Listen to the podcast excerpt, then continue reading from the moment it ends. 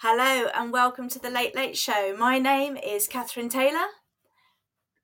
Tonight, my special guest is Katrina Blunt. I'll be chatting to uh, Katrina about being the research lead in her school and how she navigates and the challenges of bridging the theory practice gap.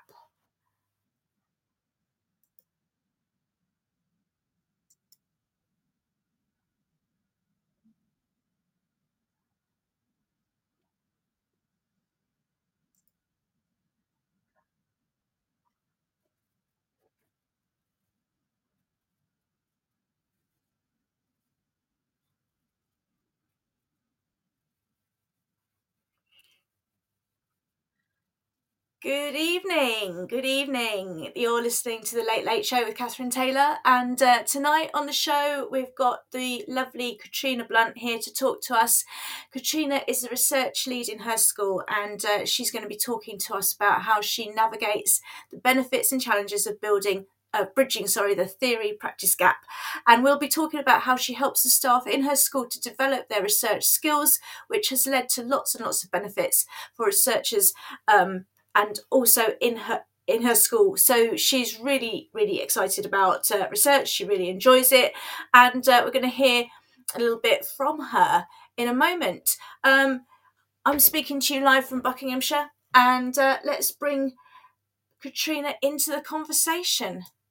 Hi, Katrina. How are you? Can you hear I me? I can hear you. Thank you. Yes, uh, I'm really good. Thank you. Uh, it's great to be here. Um, I was going to say, actually, it's, it's quite late for me to still be awake after the first few days back at school. so I've got a lovely cup of tea in front of me. So hopefully, Oh, that's fabulous. Well, you're you're very welcome, and uh, you know, I think we are sort of peas in a pod to an extent because, um, you know, I'm very very keen on my educational research, and I know that you have done an awful lot of stuff in your school, um, sort of really building up. In, in terms of the, the research engagement in your school, um, so I just want to listen before we start to get into it, Katrina. I'm just going to remind our listeners that if you're listening in live and you'd like to join us, either um, to post questions into the chat, and I can see that Paul's here. Hi, Paul. Great to have you listening this evening. Paul, great friend of the show. Um, and also, if you want to call in, you can. Um, you can download the Podbean app and visit ttradio.org and click on Listen Live on the homepage. This will take you directly to the show, and there you can post your comments and ask questions during our conversation. Once I've spoken to Katrina in a bit more depth, I'll open up for any of you who'd like to call in, and you can call that. Uh, call in by pressing the icon at the top of the screen on your phone's app. If you click this, I'll collect. I'll be able to connect you. Um, so, how are you today, Katrina? yeah, I'm I'm good. I'm excited to be here, Kathryn. Thank you for inviting me on. No, you're very welcome. It's always good, and and I think you know one of the the most exciting things about this this sort of broadcast um, service in general of T- Teachers Talk Radio is that it is really about teachers talking to other teachers, and uh, and I think those that leads to some really authentic conversations. So I'm really happy that you've um, joined us this evening, um, and I know that. Uh, coming on the radio it's it's a bit of a strange sensation. So I, I hope that you're going to relax into it and we're going to have a really good chat. But but it really is all about teachers having authentic conversations. So really really happy to have you on this evening katrina.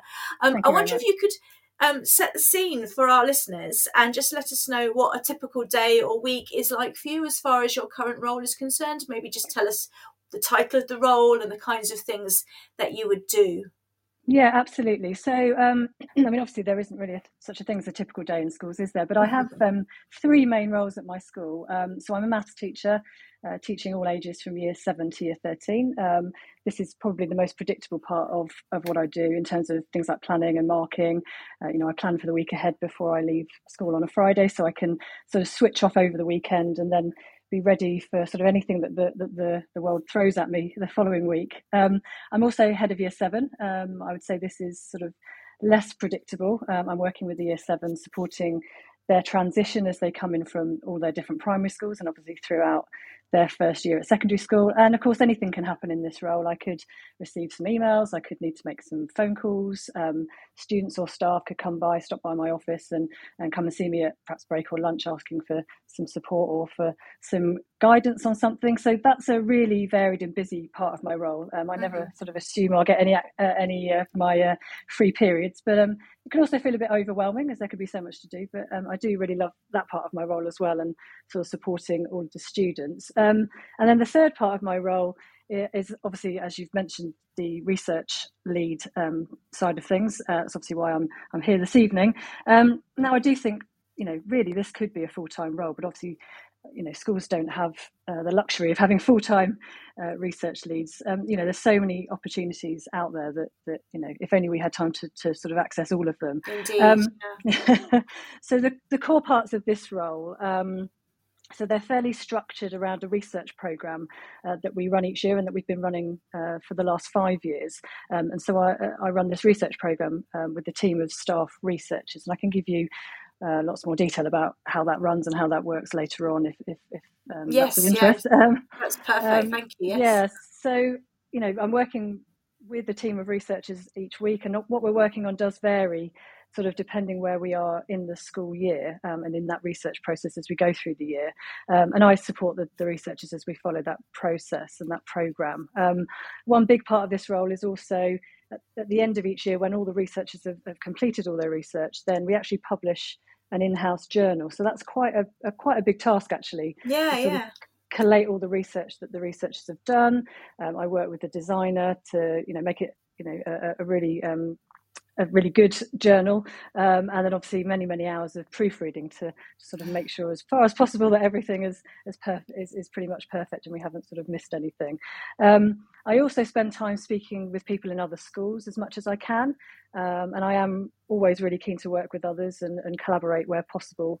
Um, in terms of research. Obviously, we've had conversations about that before, uh, yeah, Kathryn. Yeah. So, um, you know, I do have quite a busy time of it. I think much like everyone who works in schools really. Um, but i do love my job and i feel really really very fortunate to be able to do so many sort of different things that, that do make a difference. So uh, so yeah that's, that's, that's sort of how my that's my days and weeks go at school. my, my, head's spinning. I mean I'd take my hat off to you. I've uh, i am very much on the uh, academic side and uh, sort of teacher CPD. I think the anyone who's prepared to sort of have the more reactive role of the pastoral side, I absolutely uh, utmost respect to you because uh, I, I, do pre- completely appreciate how it can completely derail your your plans for your day. So uh, it's it's a really interesting role you've got there with so many facets to it, which is brilliant. Thank you mm. for talking us through that. Okay. Um, I'm just going to play while we uh, while we sort of consider some some a bit more about your role. I'm just going to play the uh, adverts and then we'll come back to you in a moment if that's all right. Yeah, absolutely. Thank you. Bett UK is just two weeks away. Are you ready to join 30,000 attendees, 600 plus exhibitors on seven content stages from 120 countries and see Louis Theroux, Dame Darcey Bussell, Jason Arday, Laurel Kana, Baroness Floella Benjamin, Dan Fitzpatrick, Mr. PICT, and so much more? I might need to bring my trainers. The best part? Educators go free. Get your ticket now at uk.bettshow.com forward slash visitor dash registration. This show is brought to you in partnership with John Catt Educational, publishing professional development books and resources to support great teaching and learning in schools around the world. Have you checked out their latest releases? Use the code JCTTR 2324 for 20% off your order. Don't miss out. Visit johncattbookshop.com to explore their full range of titles and advance your own professional development today. Happy reading. Introducing Eton X from Eton College, a diverse range of quality online courses enabling young people to aspire and excel. Designed for self study, these web based courses empower your students with essential leadership, communication, and academic skills for success at school and beyond. Our Study Skills course sharpens their learning abilities, while the AI Fundamentals course equips them with vital digital know how in a fast changing world. Other popular courses include verbal communication, critical thinking, writing skills, resilience, creative problem solving, and many more. Offer the Eton X curriculum in your school for free. Visit etonx.com to find out more.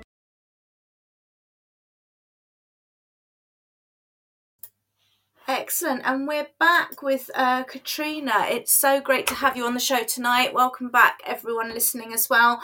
Um, we've got Katrina Blunt, who's uh, ringing in today. She's a research lead amongst many other facets of her role in her school. And uh, Katrina, we've talked a little bit about your work and your context already, just to set the scene. And now I think it would be great to dig a little deeper into that. And I wonder if you could talk to us about what drew you into educational research and made you want to work in this area? Yeah, absolutely. So, um, you know, I've got quite a varied work background actually. So I came into teaching as a second career and actually, sort of actually even a third career. Um, I've got uh, an industry background originally, and I, and I, previously worked in marketing, which does sound quite a, a long way from where I am now. Um, but within that, I had quite a few different, quite analytical roles. Um, mm-hmm. These included things like um, having to build business cases, which often required a lot of research and data collection and anal- analysis, um, developing new products and cost, uh, customer propositions, uh, which again needed lots of customer market research. Um, I also had one role, role um, analysing advertising spend. Uh, that in- oh, right. involved that involved huge amounts of data. Um, I was working with an external econometric modelling company. We were trying to make sense of you know where the advertising money was and wasn't working. Um, mm. I also come from a family of scientists uh, with actually a couple of teachers thrown in. So I think all of that has made me quite an analytical person. And I tend to research sort of everything before I do anything, which which can be quite annoying sometimes. Actually, you know, it would be quite quite good to be able to go with the flow a bit more. But but it, I do think it means I'm well suited to a research role. Um, in terms of educational research, um, I did a couple of quite small scale projects around the time I was teacher training. Um, mm-hmm. These were really part of my enrichment. I, they weren't sort of big full research projects or anything, um, but they kind of gave me a taste for doing educational research. Um, then, within a year or two of me starting working at my current school, um, there was a research working party set up, um, and it just sounded exactly the kind of thing that I really wanted to, to join and find out more. Mm. Um, and so, sort of getting together with like-minded people, um, I was just interested in finding out more about how I could try new things in my teaching, um, getting more involved in the research, and and also really learning how to do research properly. Um, so within the first year that I was in that group. Um, I did a maths project sort of within my own classroom. Um, I was looking at developing my students' problem solving skills and looking mm-hmm. at you know, teaching domain specific knowledge uh, using direct instruction, which there's been quite a big debate about, you know, yeah, over, yeah. over, the years.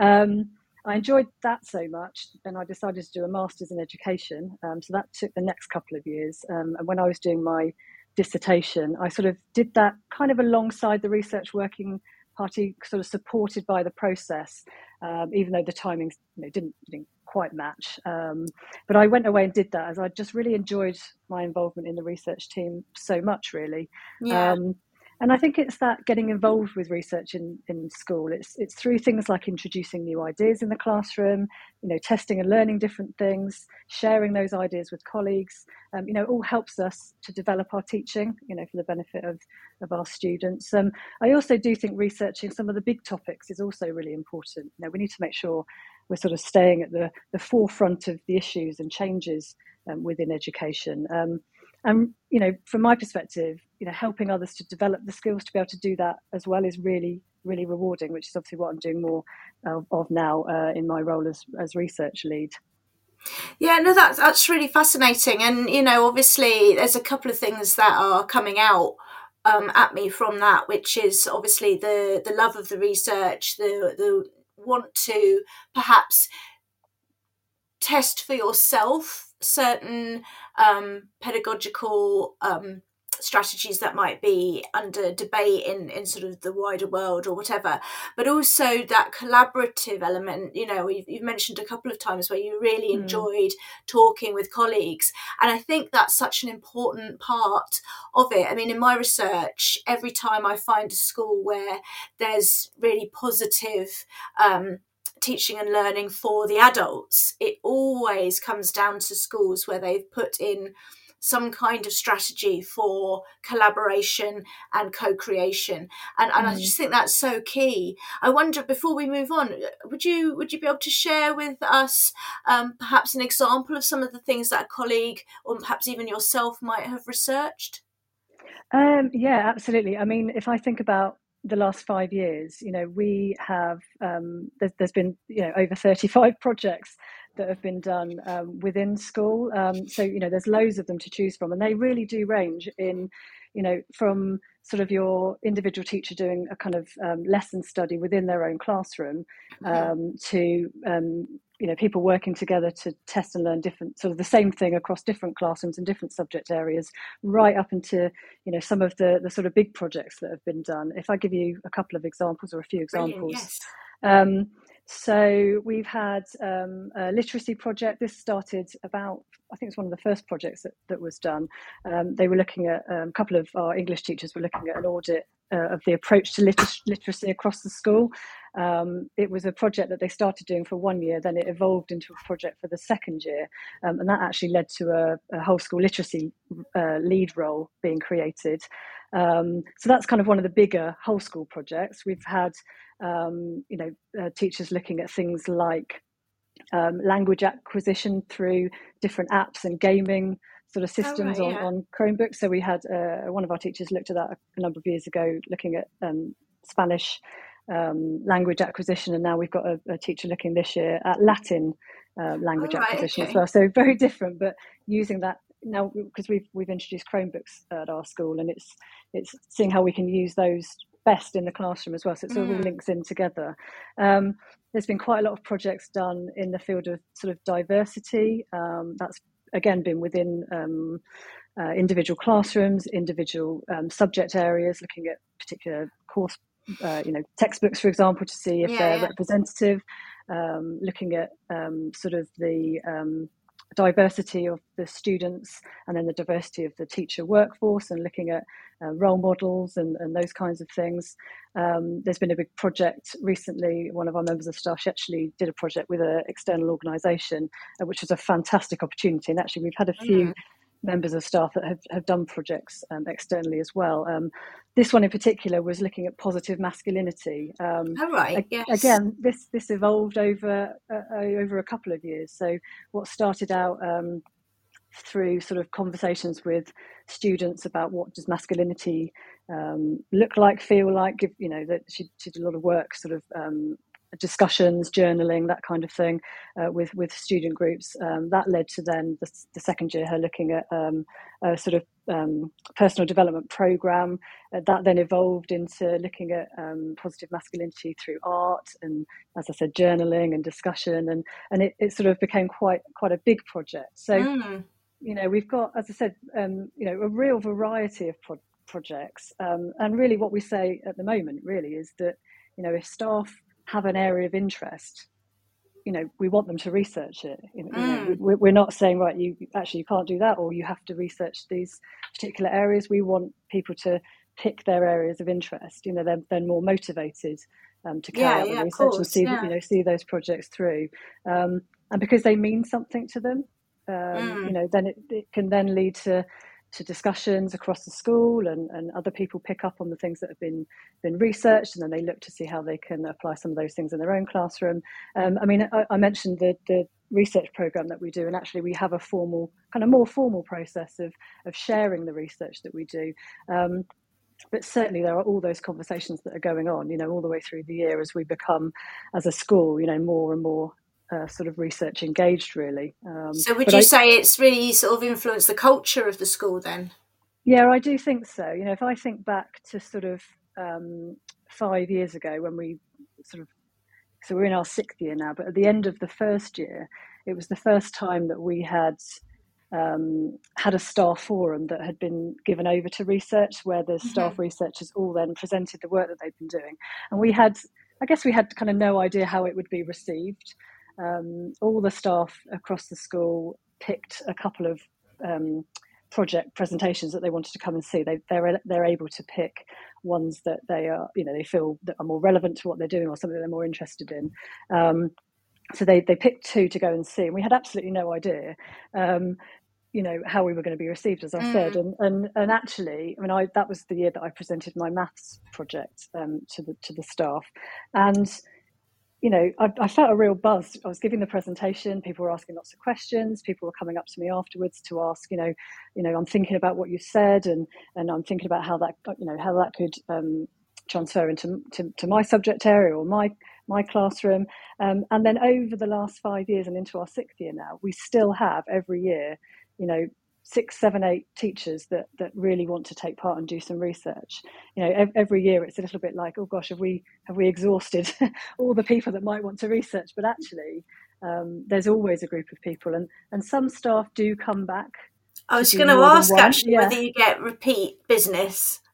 Yeah yeah so i've mentioned obviously a couple of projects where the same project has evolved into a sort of a, an extension of the project where the staff member has has continued working on it for another year. But we've also had staff that have done perhaps a project in one area and then they've looked and you know they've come back and they've done a project in a completely different area and then they've come back and they've you know they're thinking about doing another project in another area um, and you know i think that that's great for them as well you know you, you can have these big interest areas that sort of evolve into into another year's worth of project in the same same kind of research field, mm. um, or mm. actually you've got people that are thinking, well, I've, I've, I've done this piece of research, research, I've found out whatever I found out. I may, you know, a teacher may change their own um, pedagogy in their own classroom, then thinking, well, actually now I want to try this thing over here. And mm. um, you know, I, we had one staff member that was looking at, um, he did his first project, I think, on um, whether there was a link between um, participation in extracurricular activities with mm.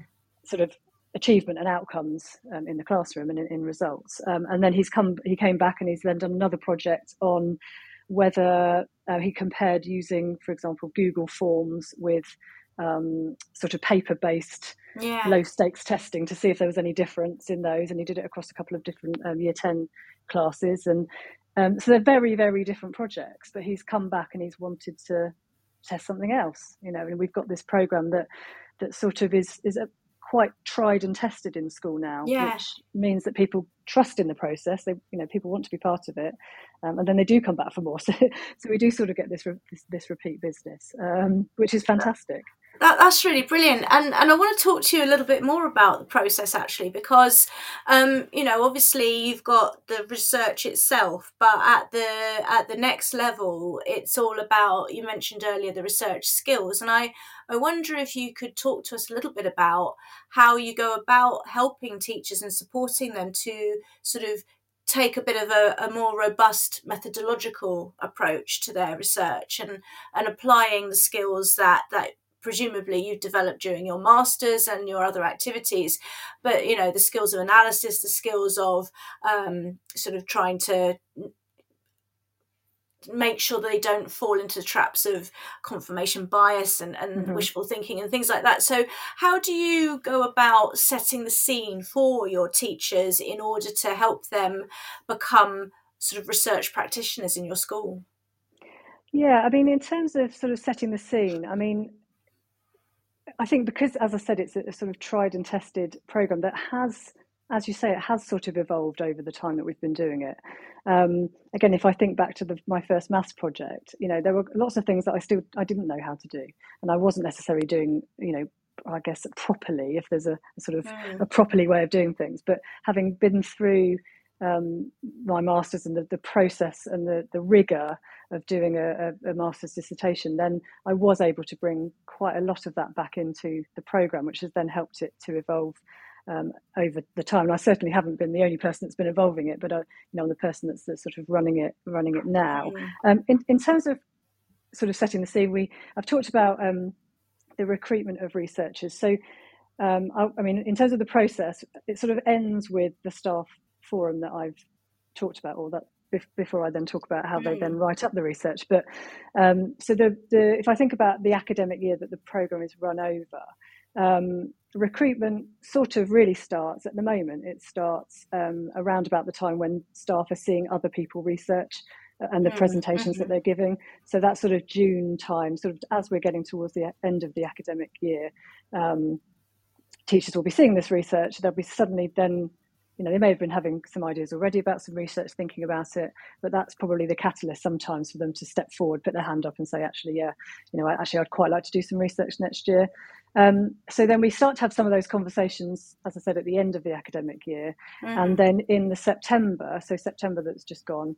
So I've, I launched the research program um, for this year, um, and then the teachers that have sort of signed up, as you were, uh, you know, to, to do the research. So we all get together, we start talking about the um, their ideas for the research, some of the reading, what's brought them here in terms of, of wanting to t- undertake a piece of research.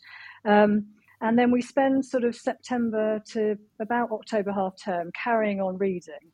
Um, and this is where, you know, depending on who's in the room and whether they've done research before, will d- sort of help determine what it is that we talk about and the, le- the sort of level of detail and the depth that we go into. Because if I've got teachers who've already done research, they don't need the same perhaps yeah, the same yeah, level yeah. of support as those that have never done a piece of research before. So I can really tailor those sessions. But um, so as I said, September, October, sort of the reading, but it's also about how do you find sources? How do you make sure they're sort of credible? You know, looking mm, at recency, mm-hmm. number of citations, you know, peer, are they peer reviewed, all that sort of thing. Um, and then the staff are really immersing themselves in their chosen research area. Um, throughout that, we're meeting every fortnight. So we're discussing what's been read, we're bouncing ideas off each other. Um, but the staff member, as I said, is sort of becoming the expert, as, as, as you were, in that sort of area as, as far as the reading that they've been doing. Um, mm-hmm.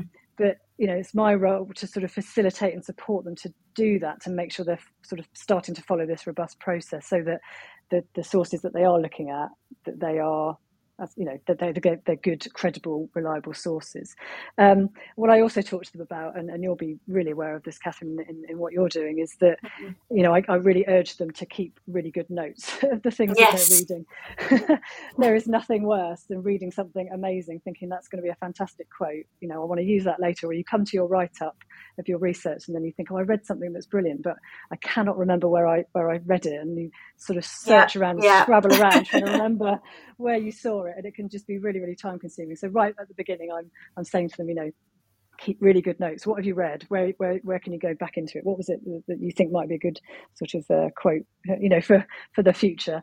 Um, so then after october half term uh, it really is about sort of honing that research idea down. So we go from sort of um, a sort of broad area of research to actually coming up with research questions you know, is there a hypothesis? Uh, really setting what it is that, that they want to research, and that's really to sort of help avoid the the projects kind of um, the, the, scope creeping, or they have this awful habit sometimes, don't they, of kind of getting bigger and bigger and bigger and out of control. Yeah, and, it, it boundaries on don't you you know and it's it's it's hard to do but it's so it's so necessary because absolutely. it just becomes completely unwieldy and nebulous otherwise doesn't it absolutely and and also obviously the more specific you make it mm. then the more that will inform the next step and the next step and the next step so you know we could go from something like i don't know for example you know does retrieval practice work as a kind of theme they could be looking at that doing lots of reading to then something as specific as I don't know, um, does using weekly low stakes testing for retrieval practice improve the test scores and yeah, reduce test yeah. anxiety in year nine history, for example, you know, exactly. and, and, be really, really specific. So then we know, right, I'm looking specifically at low stakes testing. I'm looking particularly at, you know, perhaps pre and post test scores on, you know, whether we can assess test anxiety is another. Um, and actually, that was something I was hoping to look at in my master's, which um, sort of got a little bit derailed by by the pandemic, but we can come back to that if if we have time. Um, but you know, it does really inform them. You know, if it's students you need to research with, you know, which ones is it a whole year group? Is it a particular class? Um, and obviously that will depend on, on what the project is. You know, is it staff that they want to um, recruit as, as part of their um, their project? Um, and then we also talk about possible data collection um, mm-hmm. methods. So you know, is it quantitative data, qualitative data. They're going to use questionnaires, focus groups, diaries, observations, all those kinds of things.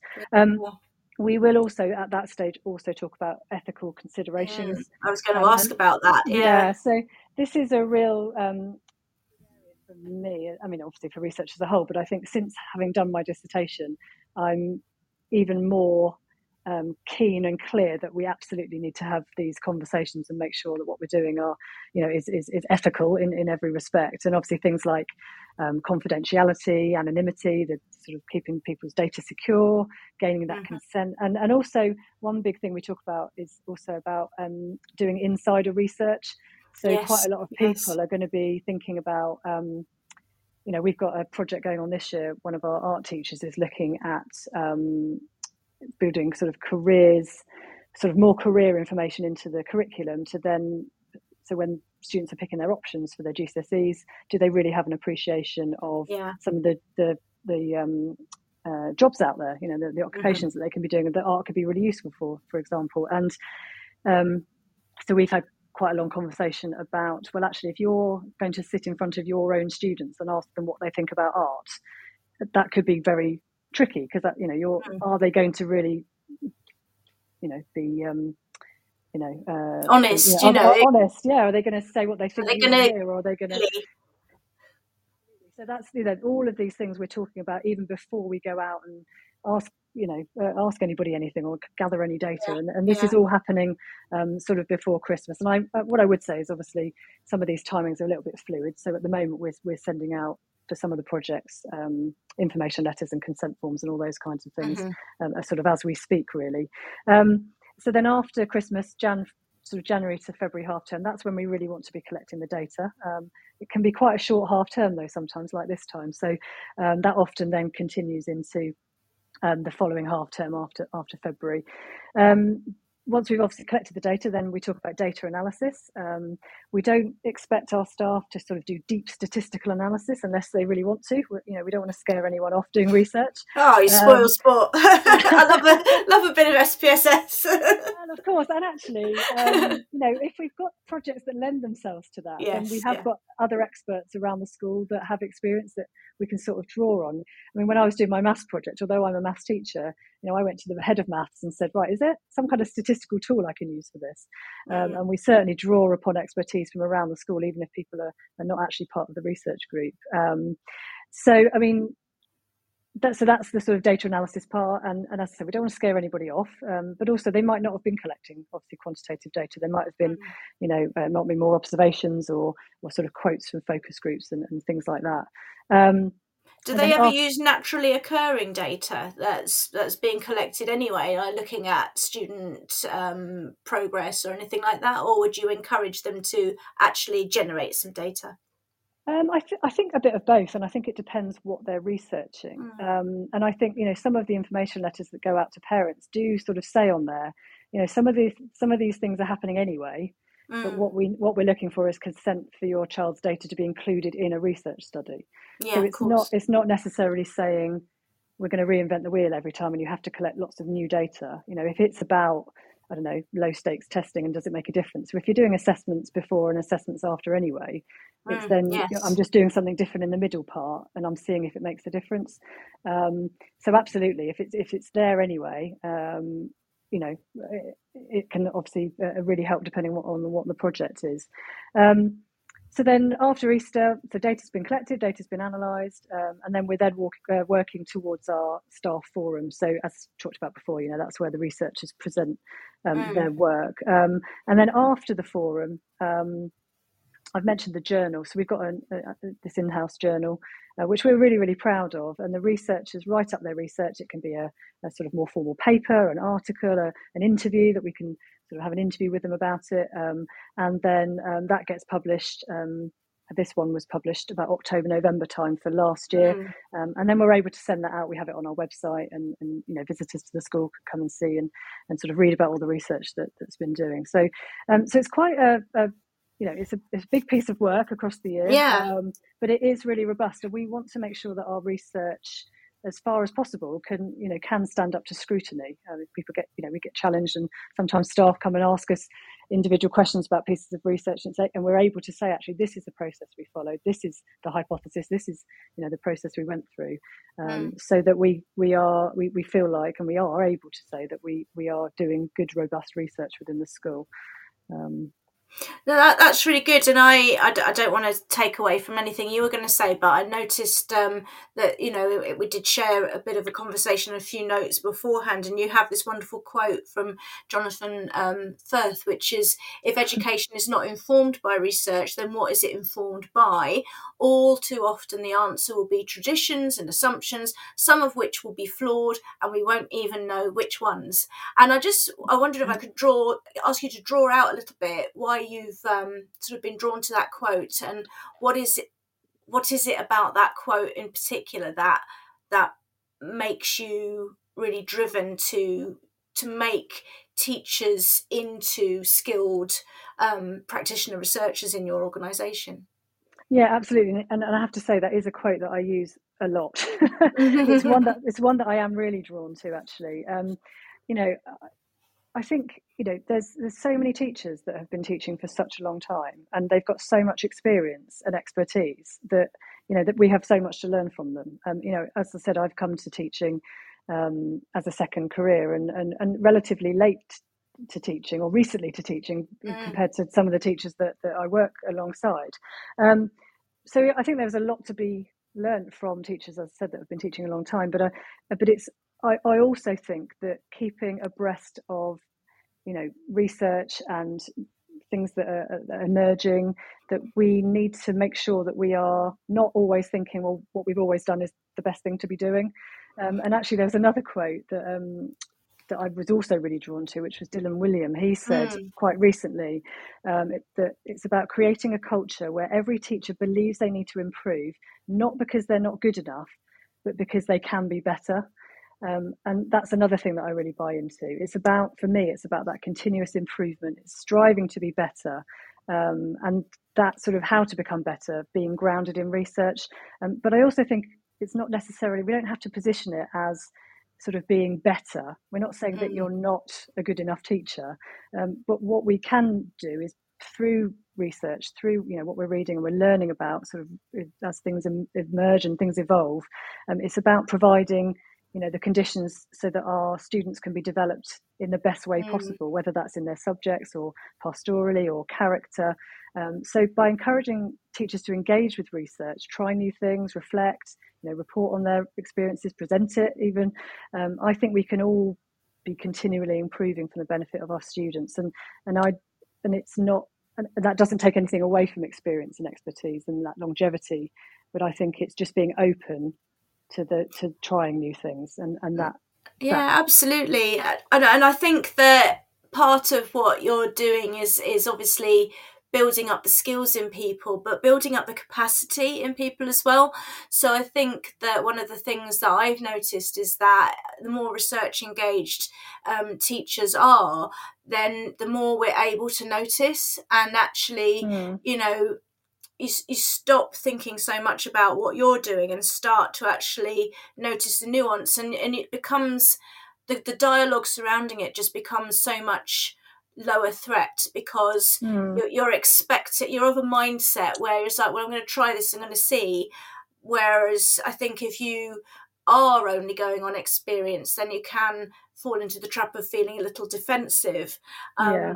which which is perhaps it's it's not that not, excuse me it's not that helpful so i think it's a really holistic um, thing that's really good for teachers in general as well as the particular things they might find out mm. um, yeah i mean so i, I want to move on a little bit if i if i may just to talk about how um, you know what what is it about spreading this out to the teachers that really inspired you because you've you've obviously got your own interests and we can all see the value in what you're doing and the actual particular things you find out but um, what's really motivated you to get involved in the CPD side of it and and really try to develop adults as well as mm. seeing the benefits to the students in the classroom Yeah, I mean, you know, at, at, my school we've got we've got a really well developed CPD program. Um, there's lots of different pathways to choose from, lots of different working parties that staff can join, and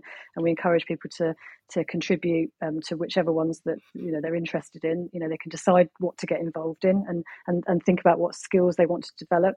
I mean, I obviously run the research working party, but that's just one group that staff can get involved in.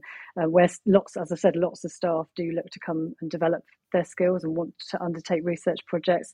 Um, and as I said before, I think it's because we have been doing it now and it has been evolving and it has, you know, the more we've done it, the more the school has felt more research engaged. Um, so that it's become quite a normal and usual thing for people mm. to start being involved and also even in sort of everyday conversations and and, and even in all you know in the other working parties having the discussions around how can we underpin what some of you are doing in your different working parties with research um, so that we're not sort of a separate working party you know i think we'll always mm. have this core team of people every year who are researching the things that they are interested in and i think that's really important to hang on to but actually working together with all the different working parties where um, there are opportunities again to collaborate. We've talked quite a lot, lot, about collaboration, but you know, if there's one working party that's looking at a particular thing one year and they know that's coming, well, they could almost commission some research to help them to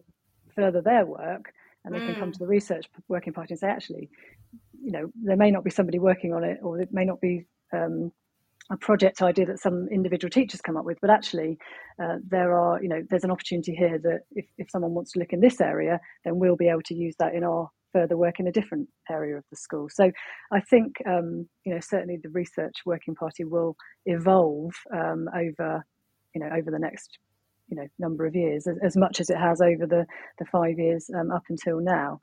Um, you know, and also in terms of sort of the passion for getting people involved, I think it's mm. some of it's about the, the benefits. You know, we the research that we've been doing. I, mean, I think I think that you know there's this debate, isn't there, around um, there's one school of thought that says, is there actually any value in an individual member of staff doing an individual project in an individual classroom when mm. it's you know it, where's the value in that? But actually, we have seen so much value from all of the projects that have been doing uh, that have been done um, you know over the last five years. Um, and i think encouraging teachers to be um, research engaged to be um, to, to develop those research research skills um, kind of you know can really really you know uh, we can then really really see the benefit in lots of different ways. So you know for example even work joining the working party people come together from so many different parts of the school, mm. working with people from different subject areas, you know, different length of time that have been at school. Um, some have different, you know, maybe departmental or pastoral responsibilities. We have support staff that are doing research projects from time to time. It really is open to everybody. So you get to work with so many different people that you probably know, you might know them in passing, but you haven't necessarily yeah, ever yeah. had the opportunity to work with them. Um, so it so kind of stops those silos forming, perhaps those silos of knowledge where everyone's sort of they don't go to the staff room anymore; they're just in their office. And you know, do, do you think it actually helps with the the general cross pollination, if you like?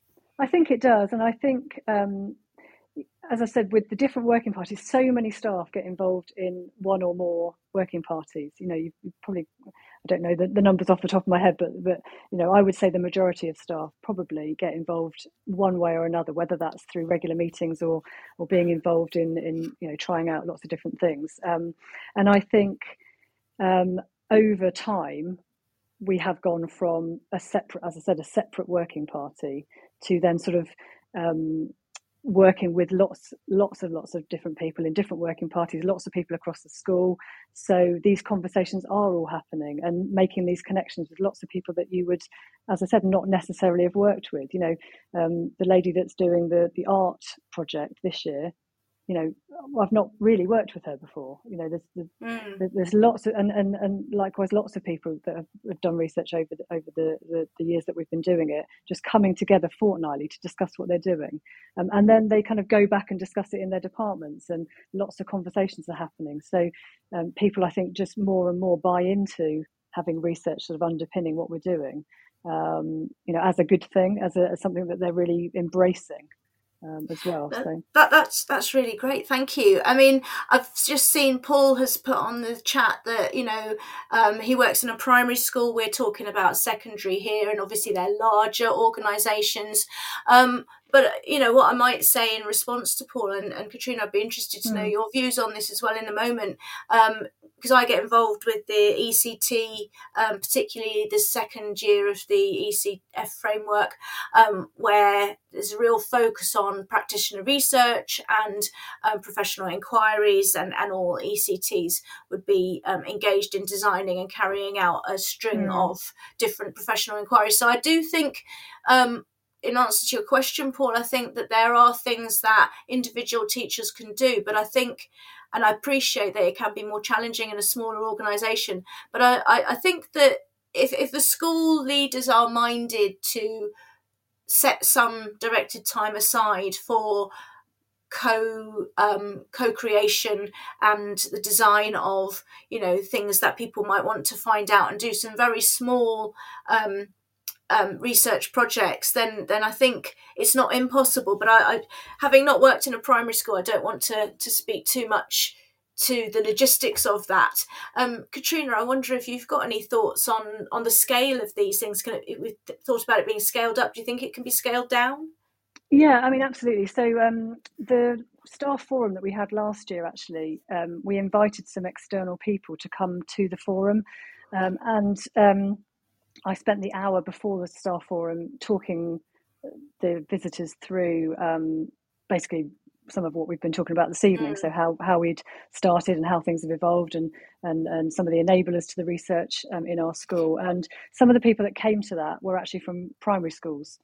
Um, and through the discussion, I mean, I, I I said right back at the beginning, didn't I? I, I do feel very privileged to have a research lead role, and mm. lots of mm. schools don't have them. And certainly, um, I was speaking to a, a primary school colleague um, a few weeks ago who who sort of looked at me like, um, you know, we, would never have a research uh, lead role in our primary school. But but through the um, session that I ran, one thing that came out was again back to collaboration. There was a primary school there that was really interested in doing a piece of research.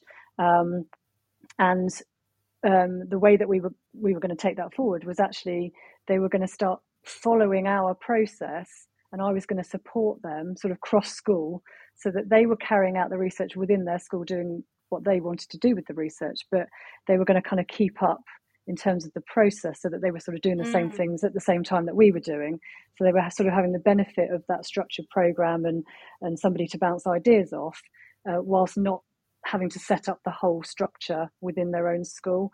Um, I mean, what I would say is obviously in, in primary, um, and actually what happened with that project at the moment is that um, structures changed and, and, and the time then wasn't available to, to mm. do that this year. But it's certainly something that we would look to do with primary schools um, or, or, even other, you know, any other school um, in the future where um, and actually, I, I, have had a number of conversations with different schools, both secondary and primary. Um, you know, up and I was going to say up and down the country. It's not been that many conversations, but there's been local and national, and even uh, yeah. one conversation with a with a school overseas around um, working together to, you know, for us to support other schools. You know, there are schools that are a long way, you know, further ahead on their journey and in this path than we are, but we we know we're quite a long way forward versus some schools that are perhaps starting out. Yes, um, and yes. I would certainly be really open to to sort of conversations with schools wherever they might be in terms of supporting schools that are really keen to to undertake research. Um, and we, you know, any way we can help and support that. Um, you know, very very happy to hear to hear from people really. So whether that's primary or secondary, but I think there is an appetite and, and, and, an increasing appetite in terms of doing research in primary. But as you say, Kathryn, I don't work in primary, so I don't know all of the challenges. But certainly, mm-hmm. I have mm. started to have some of those conversations with, with primary colleagues to um, to just see how we can support that for them. No, that's, that's really brilliant. Thank you. I'm going to take another short break now. Just uh, we've got about um, 12 minutes left of the show. We're going to take another short break and then we come back and let's uh, let's get into some of the challenges and perhaps um, once we've talked about that very briefly, we'll open it up for anyone who might want to to ring in and contribute. Okay, so we'll we'll come back in just a moment. Bett UK is just two weeks away. Are you ready to join 30,000 attendees, 600 plus exhibitors on seven content stages from 120 countries, and see Louis Theroux, Dame Darcey Bussell, Jason Arday, Laurel Kana, Baroness Floella Benjamin, Dan Fitzpatrick, Mr. PICT, and so much more? I might need to bring my trainers. The best part? Educators go free! Get your ticket now at uk.bettshow.com forward slash visitor dash registration. This show is brought to you in partnership with John Catt Educational, publishing professional development books and resources to support great teaching and learning in schools around the world. Have you checked out their latest releases? Use the code JCTTR2324 for 20% off your order. Don't miss out. Visit johncattbookshop.com to explore their full range of titles and advance your own professional development today. Happy reading. Introducing Eton X from Eton College, a diverse range of quality online courses enabling young people to aspire and excel. Designed for self study, these web based courses empower your students with essential leadership, communication, and academic skills for success at school and beyond. Our Study Skills course sharpens their learning abilities, while the AI Fundamentals course equips them with vital digital know how in a fast changing world. Other popular courses include verbal communication, critical thinking, writing skills, resilience, creative problem solving, and many more. Offer the Eton X curriculum in your school for free. Visit etonx.com to find out more. Excellent, and uh, we're back just for the last sort of ten minutes or so, and and uh, welcome back, Katrina, and thank you so much. You've shared some really, really excellent ideas with us, and it's been a real pleasure hearing from you. And uh, it's so clear how enthusiastic and buoyed you are by by your work. I mean, it's just absolutely wonderful. Um, but it's not always a straight or easy linear path, is it? And I wonder if you could just spend a moment telling us a little bit about some of the challenges that you've um, faced in terms of the implement- implementation of these projects or the, the whole process itself. Yeah, I mean, I mean, one thing to say in terms of challenges, I think um, sometimes it it can be a challenge to think about which of all of the opportunities do we go for? What what should we research? Because there are so many different areas. You know, as I said, the, the projects that happen in my school are so varied every year, and sometimes people come and say, "I'd quite like to research this area," and I'd be thinking, "Well, I had absolutely no idea that that was even an area." you know, mm. so there are so many opportunities that, that we can sort of embrace, and it, and it's that you know that that can be quite overwhelming sometimes to think about. Well, what areas should we focus in? Um, I think one um, quite key area, we talked a little bit earlier about um, sort of lots of reading and, and, making sure we're getting credible sources and all those kinds of things. But um, sometimes just simply the access to some of that can be mm. so difficult. Um, you know, so much research is hidden behind paywalls. Um, again, you yes. can be searching, scrabbling around. You know, you, you've you've um, perhaps looked on, you know, Google Scholar or something, and, and you've seen something that looks fantastic, just exactly what you're looking for, and then you click through, and it's about you know fifty pounds for twenty four hour access or something. Yes, um, yes. So, and actually, I was at a I was at a research conference um, in September, and there was a, a, member of the audience, and I, I do apologise to them because I, I don't know who they were, so I can't credit them with this idea. But they were talking about, you know, could it not be possible um, for teachers somehow to get access with their DFE number or something? Mm. You know, mm. just because then actually, if people are doing this research, you know, there is a purpose for that. And if it's academic, you know, educational research, surely the purpose is to get it into the hands of the people that could actually implement it. Yes. But we do find it so difficult sometimes to actually find find stuff to read, or we, as I said, we find things that we really, really want to read, but actually then we can't access it. Um, having said that, you know, I don't think the answer is that we ask all teachers to go and seek out and read academic journal papers, or you know, Because they can be to, quite hefty. yeah, they? they? can, and, and and again, even if even if you do get through them, um, you know, we I don't think again it's practical to ask teachers to individually work out, you know, how to develop their teaching based on what they've read, and so I also think that one challenge is having research available in sort of bite-sized, yes. know, digestible formats. So again, it gets into the hands of teachers, but it isn't hard going and you know pages and pages and reams of reams of, of, of research to get through um, and yeah. work your way through um, chunky methodology section yeah exactly exactly i sort of tend to read the abstract and the yeah. conclusions that's sort of the way to go i think um, you know and even if you do as i said when you you know if you do read it there is that gap i think um, even if we can read it and digest it, it, there is that gap between sort of academia um, and the implementation, um, and that's a gap that I would really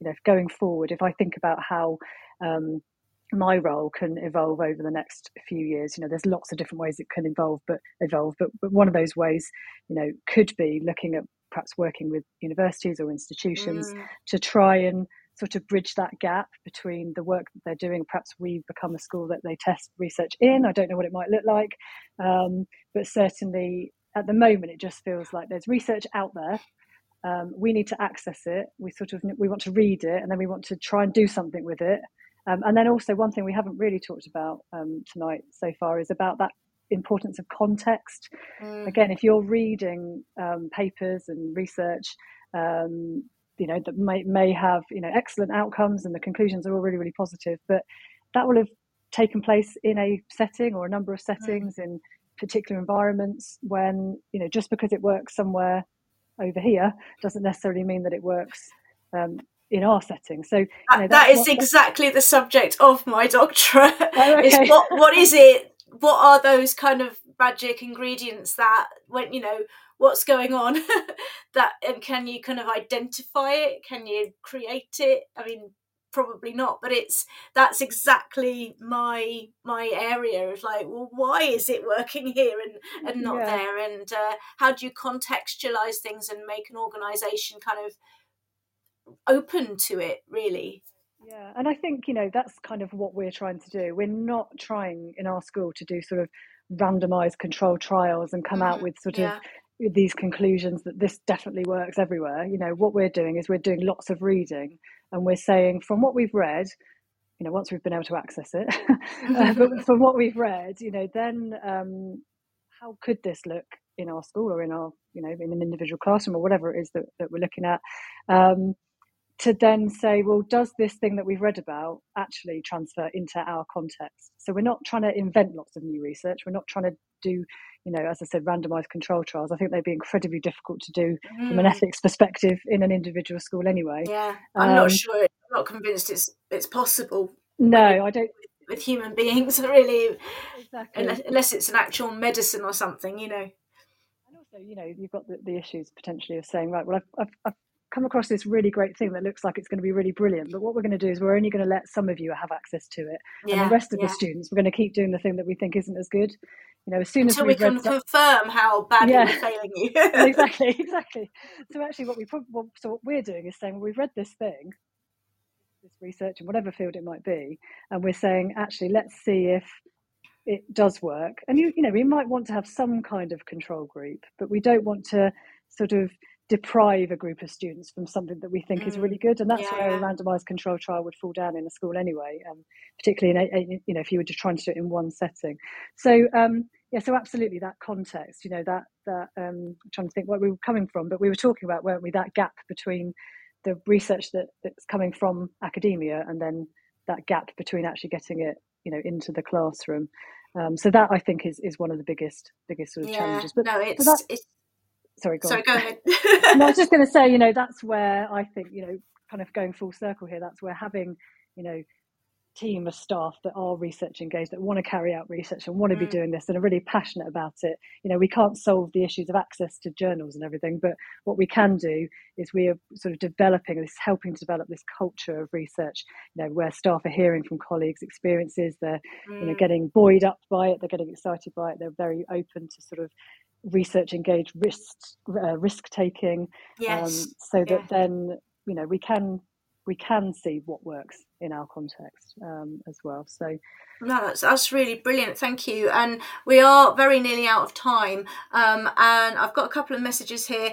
Uh, Mr. Zima, I don't know if the school districts are going on strike right now um, in Canada. I'm really sorry not to be able to answer your question. And I, I did see it and I apologise for not having that information.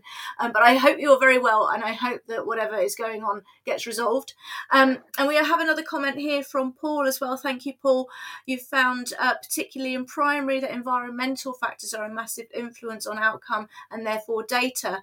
Uh, research on ideal environments for assessment would be really good to read and useful too. Mm, and mm. and Paul, I wonder we've got only a couple of minutes left, but I wonder if you do you mean sort of the home environments of the children that's actually very influential in in your context.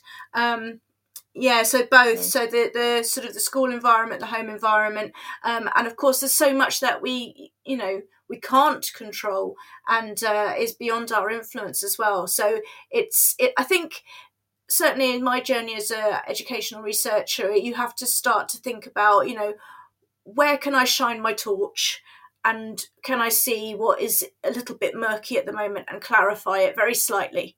Um, and really, we can't do much more than that.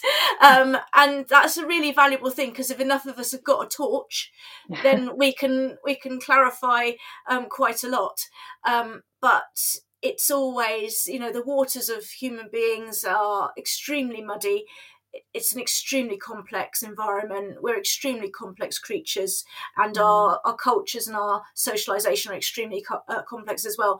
And and I think you know to, to sort of stretch the analogy, if we all could, if we could have a workforce of teachers who've all got, you know, a good torch and are willing to shine it into the dark places, then I think that would be a, an excellent thing for the knowledge we could um, generate and share in our communities. Um, so, so I'm just going to wrap up now. Thank you so much, Katrina. It's been an absolute pleasure. I hope that you've enjoyed talking to us and our listeners tonight. I know that there will be an awful lot of people that come back and listen on the um, podcast as well. And uh, as I mentioned the podcast, I'm just going to just remind you all that we have shows on Teachers Talk Radio throughout the week, and they are available to download on Spotify or Podbean or teacherstalkradio.org um, as well. And uh, please do have a look. There's all kinds of topics on there which uh, you might be interested in. And if you'd like to be a guest on the show, please do get in touch as well because we're always looking for content and uh, we're always looking for teachers to have conversations, interesting conversations with each other um, to form an archive of really interesting um, teachers talking about their practice and the challenges and opportunities that we experience. So thank you so much for Katrina again for joining us and uh, I hope we'll, we'll talk again soon. Yeah, thank you, Kathryn. It's been an absolute pleasure. Thank you. You're very welcome. You're very welcome. And so it brings us to the end of today's Late Late Show. Many thanks to our special guest today, Katrina Blunt, and to all of you who've joined us live and uh, who might be listening back. Remember, there are Teachers Talk radio shows on all week. Join me again fortnightly at the same time. Bye for now.